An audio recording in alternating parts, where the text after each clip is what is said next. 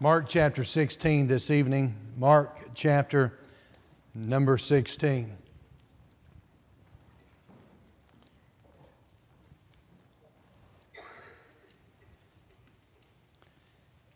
That first Easter morning was an early morning. What little grass they would have had in that arid climate would have been moist with the morning's dew. The cool air of that early spring breeze through the blossoming branches of those nearby trees. The sun was just creeping slowly over the mountains before spilling its light over those rolling desert hills of Palestine. That bright morning star could still be seen, that northern sky symbol as it had uh, loomed and offering perhaps a brighter tomorrow, something in store.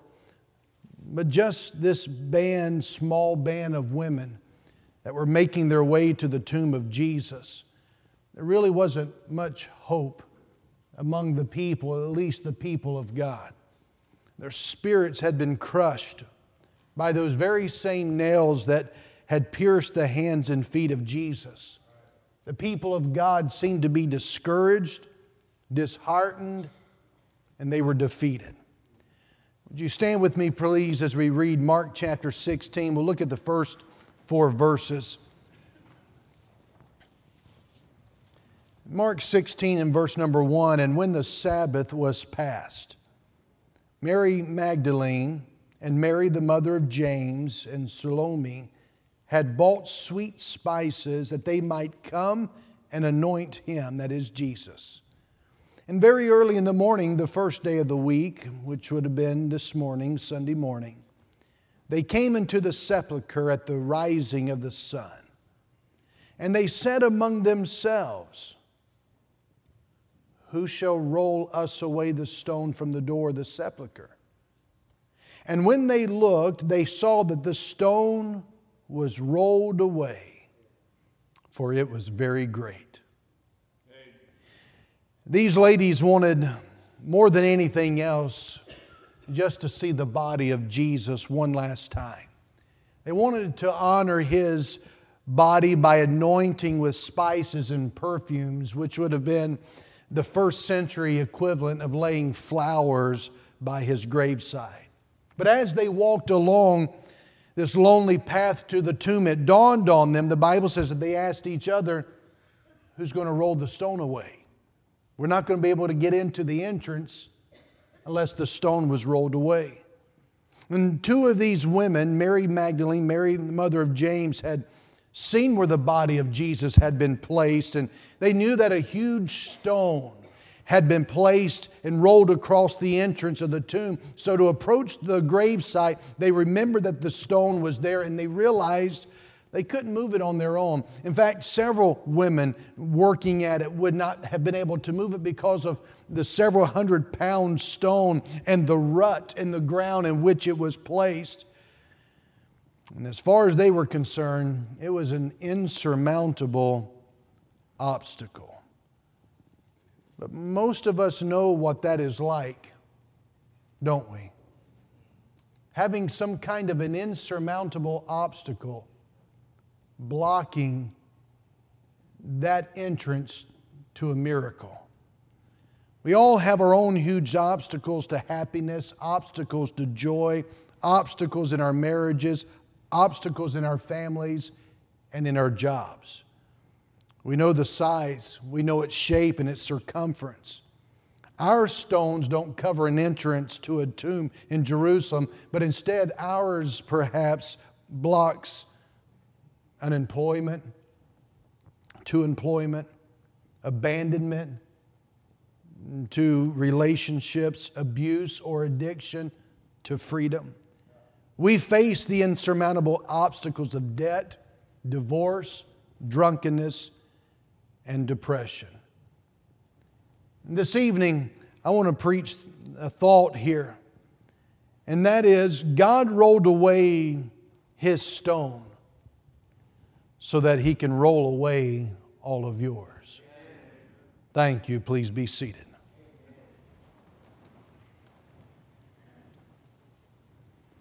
People have bills they can't pay, grades they can't make, people they can't please, pornography they can't resist, a past they can't shake, and a future they cannot face. And the truth is that in and of ourselves, none of us are strong enough to roll away our own stones. Come at it from any angle you choose, use whatever tools you wish. You can't budge it, you can't get over it, you can't go around it, you can't move it an inch. But Jesus can. Jesus can do for us what he did for Mary and for Peter and James and John.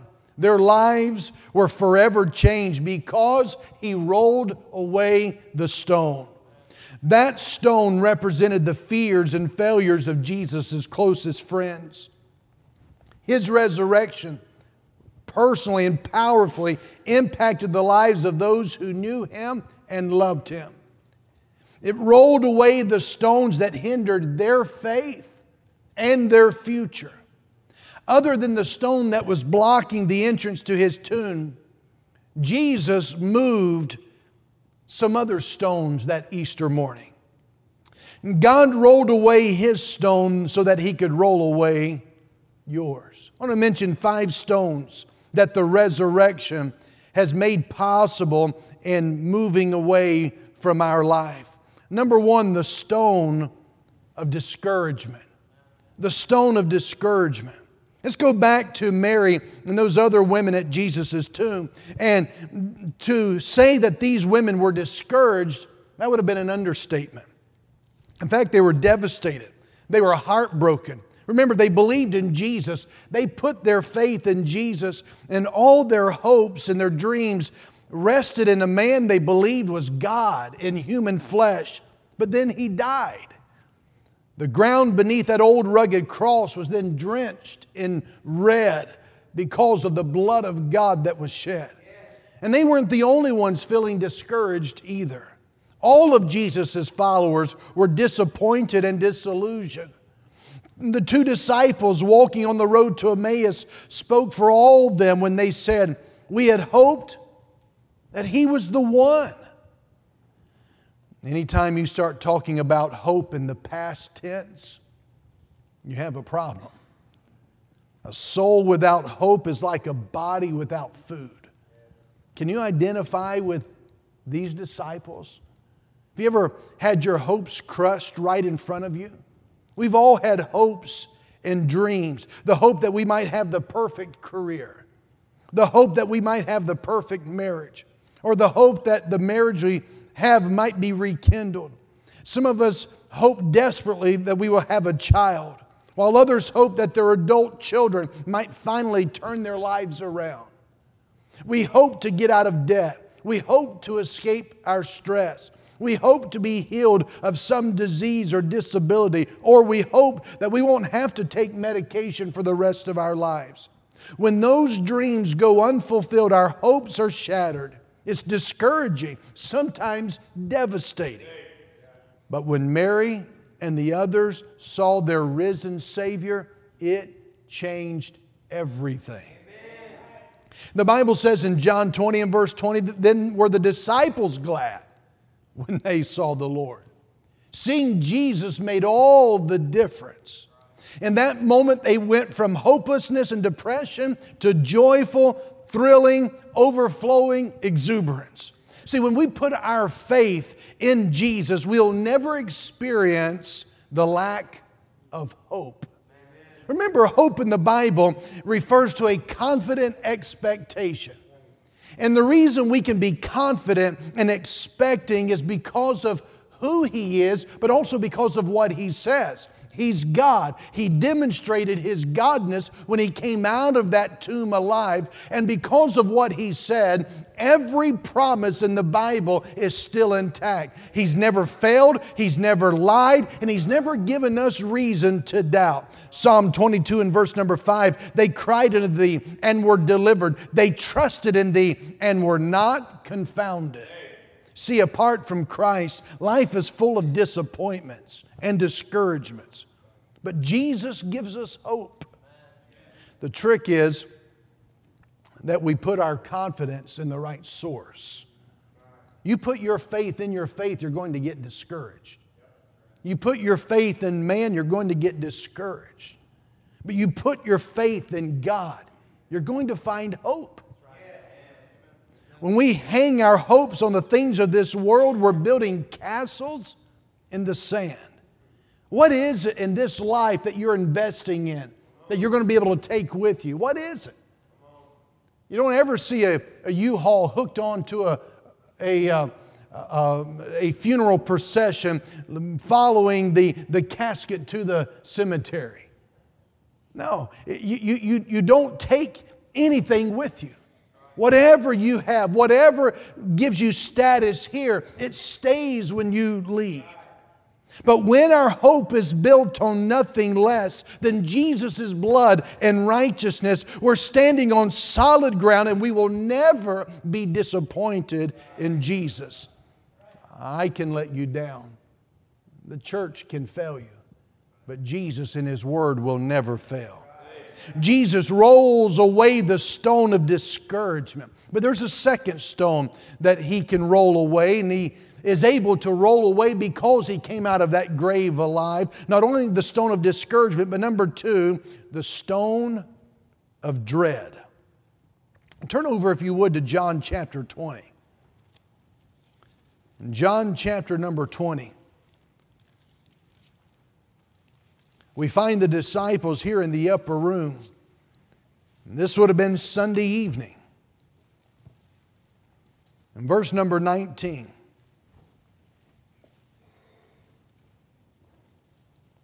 Then the same day, it's the same day as the resurrection of Jesus, then the same day at evening, being the first day of the week, when the doors were shut, where the disciples were assembled for fear of the Jews, came Jesus and stood in the midst and saith unto them, Peace be unto you. Do you remember what happened to all those disciples when Jesus was arrested? They all ran away. They abandoned Jesus in the time of need. One of the, um, of the 12 disciples, these hand picked disciples, only one of them followed Jesus, had the courage to follow him to the cross. And of course, after Jesus was crucified, they were even more terrified. They were certain that they were next. That's what they were literally fearing. In fact, the Bible says that this Sunday evening of the resurrection, they're hiding behind locked doors, confused, fearful. These disciples stayed close together. They're hiding from the authorities. They're huddled behind locked doors. Jesus had told them what they were to do. He told them to meet him in Galilee, but they wouldn't go. They're paralyzed by fear. Fear does some strange things to us, doesn't it? Fear closes the windows and it locks the doors. Fear is a prison of our own making and it keeps us from accomplishing what God wants us to do. Many of us have fear of rejection that keeps us from telling others the good news that God loves them, Jesus died for them, and will save their soul. Some have fear of intimacy that prevents marriages from being meaningful and having deep relationship. Many have fear of failure that keeps us from trying anything new. As the disciples cowered behind these locked doors, Jesus appeared. He shows up. And Jesus stood in the midst and said, Peace be unto you. Their fear was transformed into faith. The next thing you know, these same fearful followers, they're out in the city streets and they're in the synagogues and they're boldly proclaiming the resurrection of Jesus. What made the difference? Were they any less certain of the end of their lives? No, they, in fact, they all died a martyr's death. But what made the difference going from hiding and cowering in fear to proclaiming the good news. And the Bible says in Acts, these men turned the known world upside down. I'll tell you what made the difference. When Jesus showed up in the midst of them and said, Peace be unto you.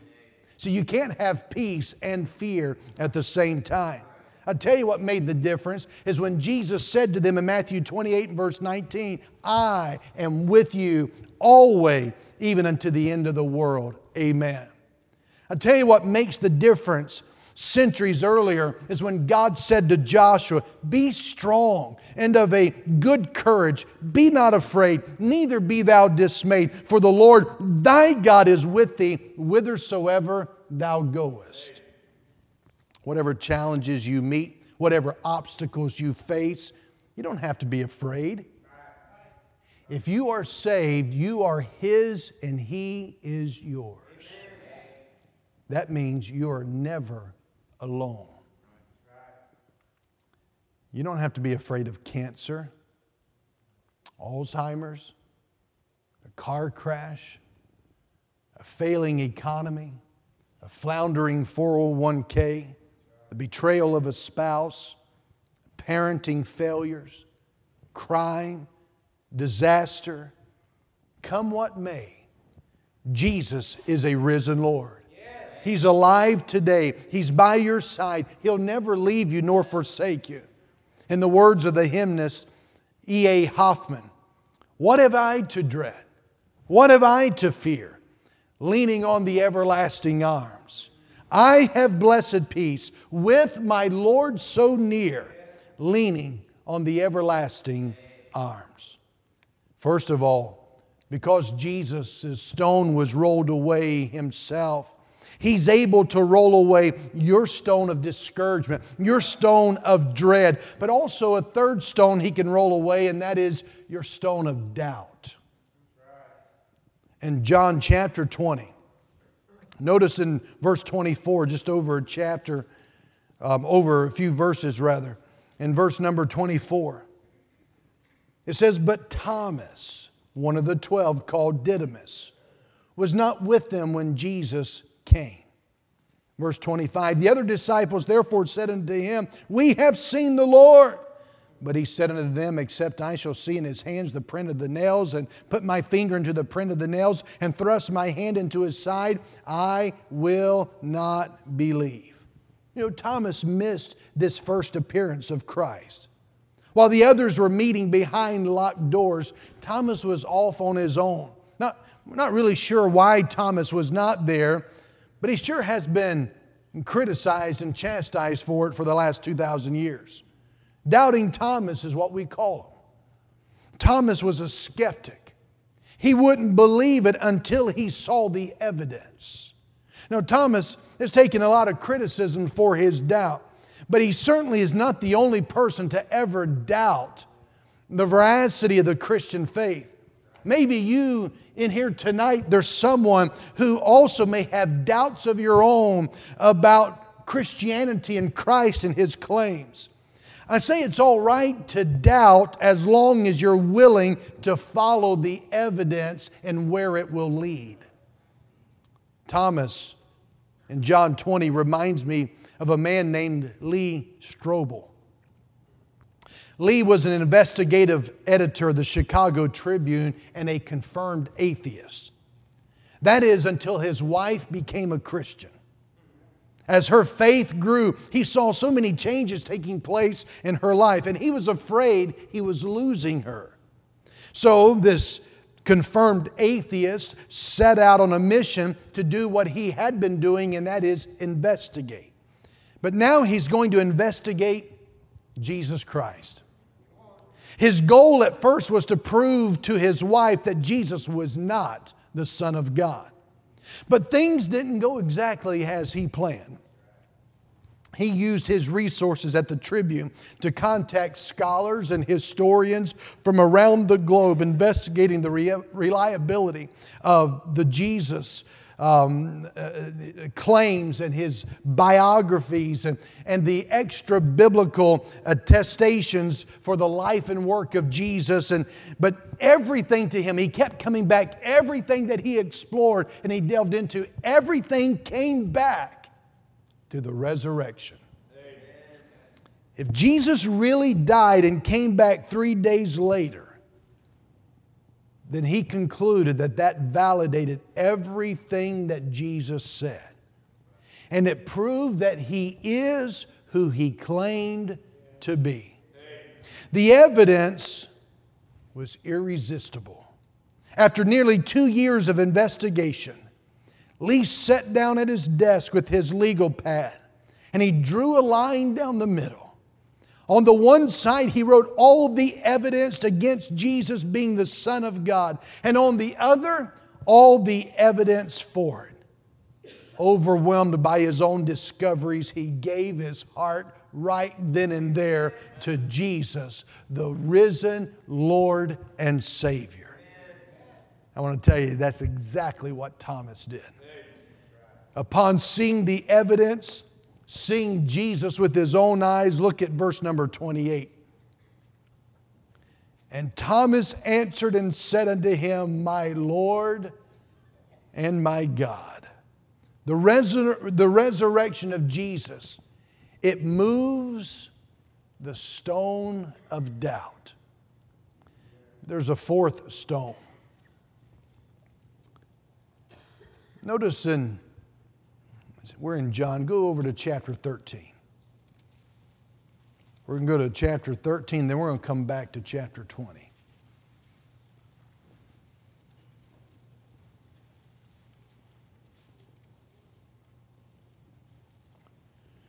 Notice in the end of chapter 13 in verse 36.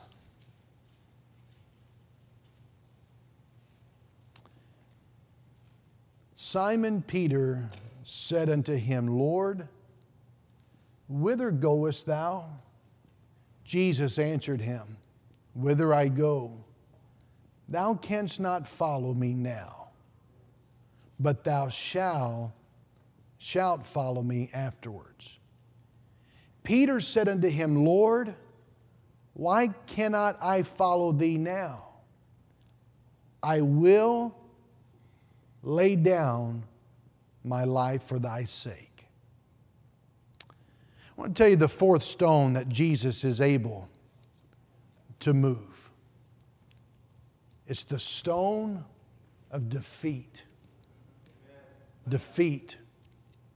We all know what that is. We all know what it is to fail. Many of us know the heartache of a failed attempt at serving God, a failed attempt at a career, perhaps a failed attempt at marriage, or you failed as a father or a mother, or as a child to feel that you failed your parents. Peter also knew what it was to fail. He was a simple, yet he was a passionate follower of Jesus. On the night that Jesus was arrested, Peter, he was all in. In verse number 37, we just read where Peter said, I will lay down my life for thy sake. He was an all or nothing kind of guy. But by sunrise the next morning, he blew it.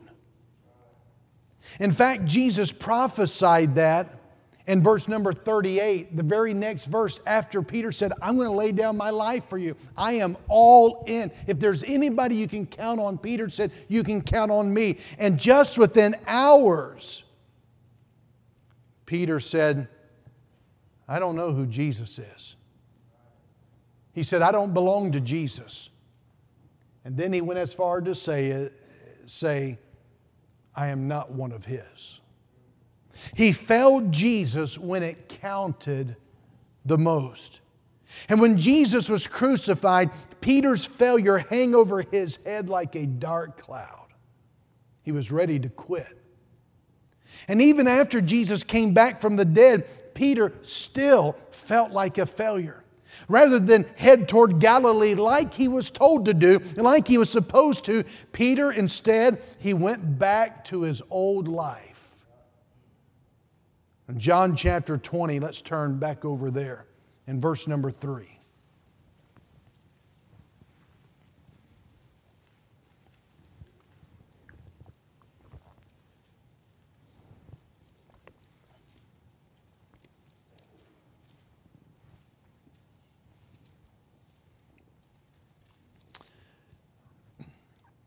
Let's oh, shorten it here. Let's go to um, chapter 21, rather. I said 20, chapter 21, verse number 3.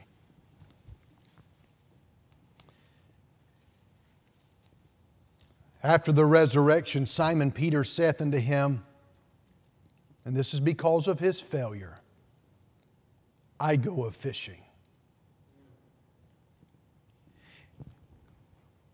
When you allow failure to overtake you, it doesn't just affect you, it affects others. It says in verse 3 they say unto him, We also go with thee. They went forth and entered into a ship immediately, and that night they caught nothing. But when the morning was now come, Jesus stood on the shore, but the disciples knew not that it was Jesus. Then Jesus saith unto them, Children, have ye any meat? They answered him, No. And he said to them, Cast the net on the right side of the ship, and ye shall find. They cast therefore, and now they were not able to draw it for the multitude of fishes. Therefore, that disciple whom Jesus loved saith unto Peter, It is the Lord. Now, when Simon Peter heard,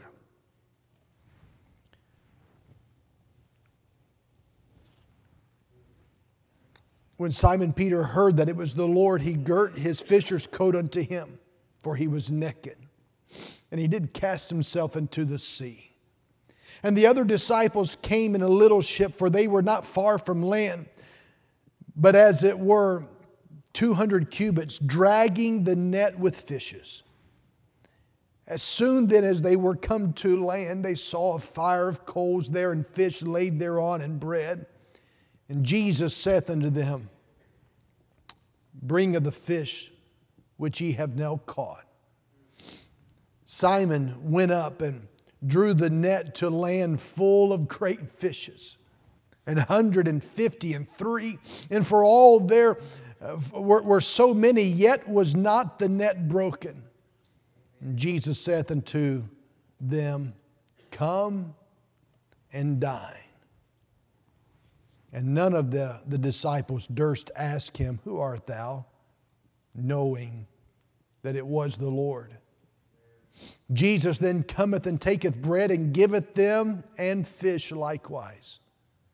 This is now the third time that Jesus showed himself to his disciples. After that, he was risen from the dead. After Peter's denial and after his failure, He was ready to return to his old life. He was ready to stop following Jesus. Remember, he's an all in kind of person. It's hard for him to dabble. Peter and the others are out there fishing on the Sea of Galilee. That's what they were comfortable doing. They fished all night, and, and guess what they found? Exactly what the old life of sin will bring you. They found nothing, nothing, no success. All they came up with was more emptiness. But then suddenly Jesus shows up. He tells them where to cast the nets. And then he sat down with them on the beach to share a hot breakfast that he prepared for them. Failures. And yet he's still caring for them. During that meal, Jesus asked Peter three times, Lovest thou me? Do you love me, Peter? Let me ask you did Jesus know the answer to that question? But he's trying to do something in Peter's life. He knows the answer, but he needs Peter to know the answer so that Jesus could do something with that stone that stone that he's been experiencing, that stone of defeat, Jesus could roll away the stone, but not until Peter got honest, not until Peter became clear and gets clean. And so, three times he says to, to Peter, well, notice it in verse number 15. So when they had dined, Jesus saith to Simon Peter, Simon, son of Jonas, lovest thou me more than these? He saith unto him, Yea, Lord, thou knowest that I love thee. He saith unto them, Feed my lambs. He saith to him again the second time, Simon, son of Jonas, lovest thou me? And he saith unto him, Yea, Lord, thou knowest that I love thee. And he saith unto him, Feed my sheep. And he saith unto him the third time, Simon, son of Jonas, lovest thou me? Peter was grieved because he said unto him the third time, Lovest thou me? And he said unto him, Lord, thou knowest all things, thou knowest that I love thee. Jesus saith unto him, Feed my sheep.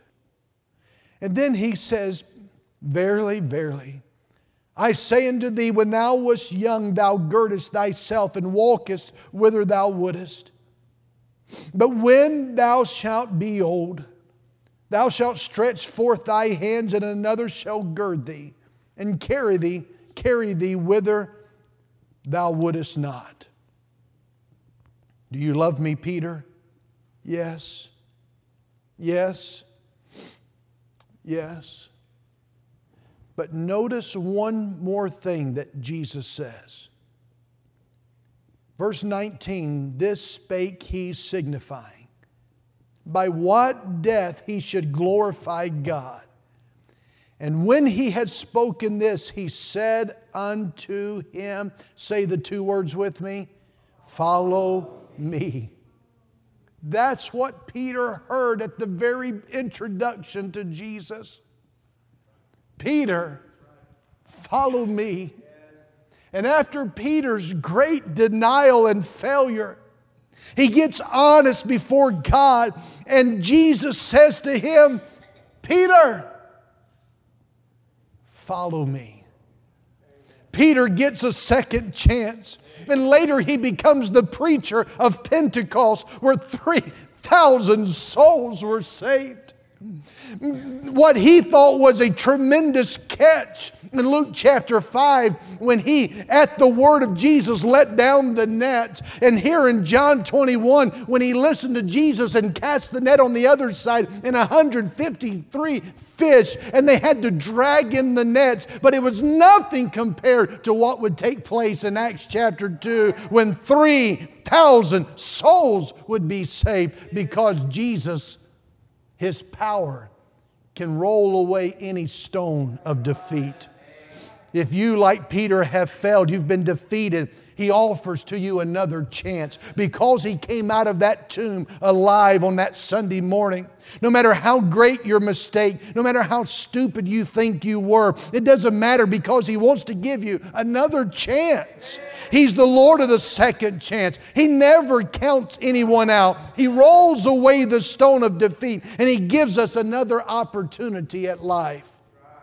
Years ago in a Nike commercial, a voice came over the television saying, I've missed more than 9,000 shots in my career. I've lost almost 300 games. 26 times I've been trusted to take the game winning shot and I've missed. I failed over and over and over again in my life, and that is why I succeed. Those were the words spoken by the great Michael Jordan, the greatest basketball player of all time. Listen, just because we've been defeated in the past doesn't mean you have to surrender today. Jesus rolls away the stone of defeat. Let me give you one more. In 1 Corinthians chapter number 15, you want to turn there, 1 Corinthians 15. one more stone because Jesus came out of life. He was able to have his stone removed so that he can roll away your stone. And number five, it's the stone of death. In 1 Corinthians chapter 15, in verse number 20,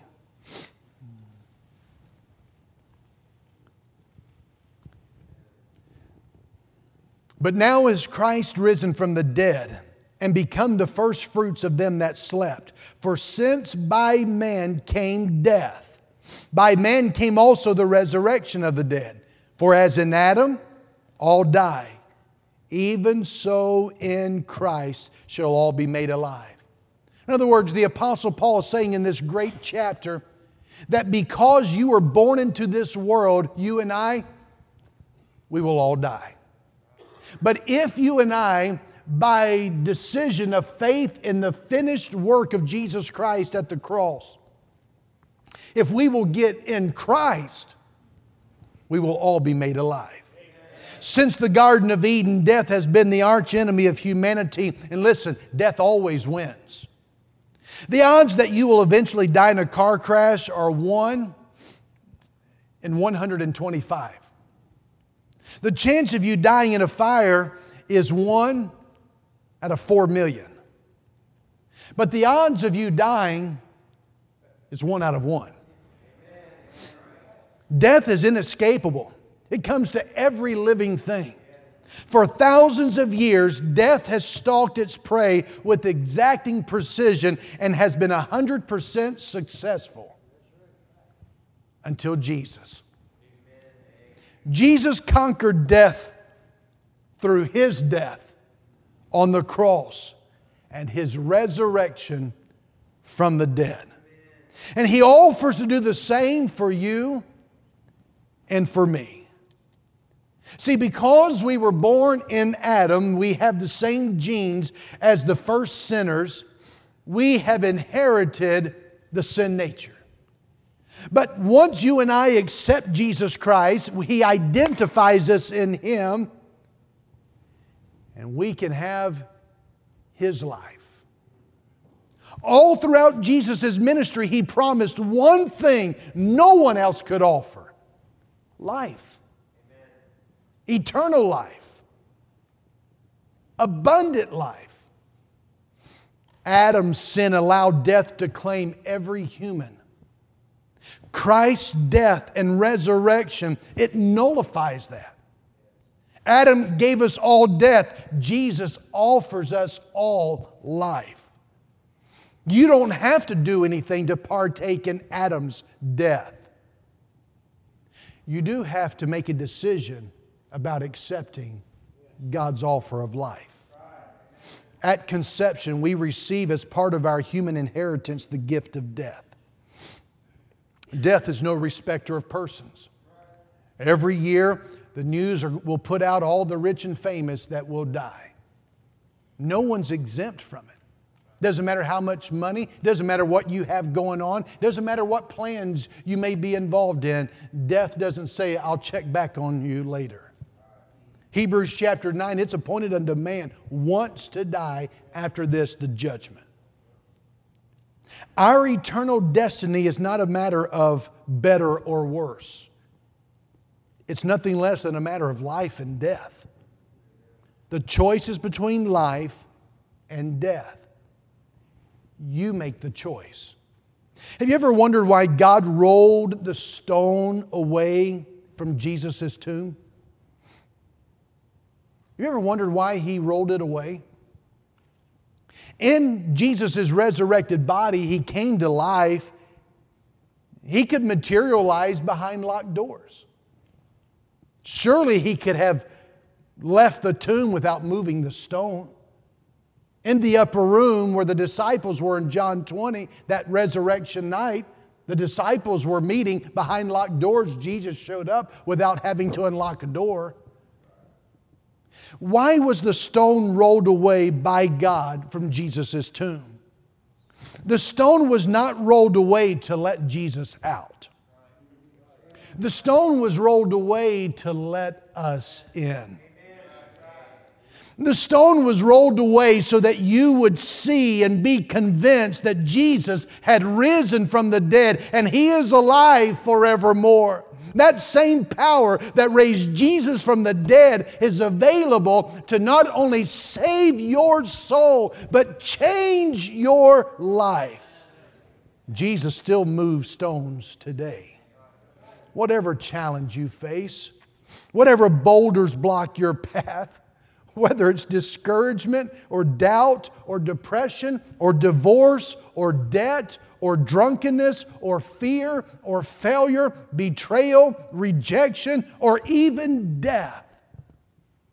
Just know that Jesus still moves stones. And He stands ready to move yours if you'll just surrender to Him. Would you stand with me, please?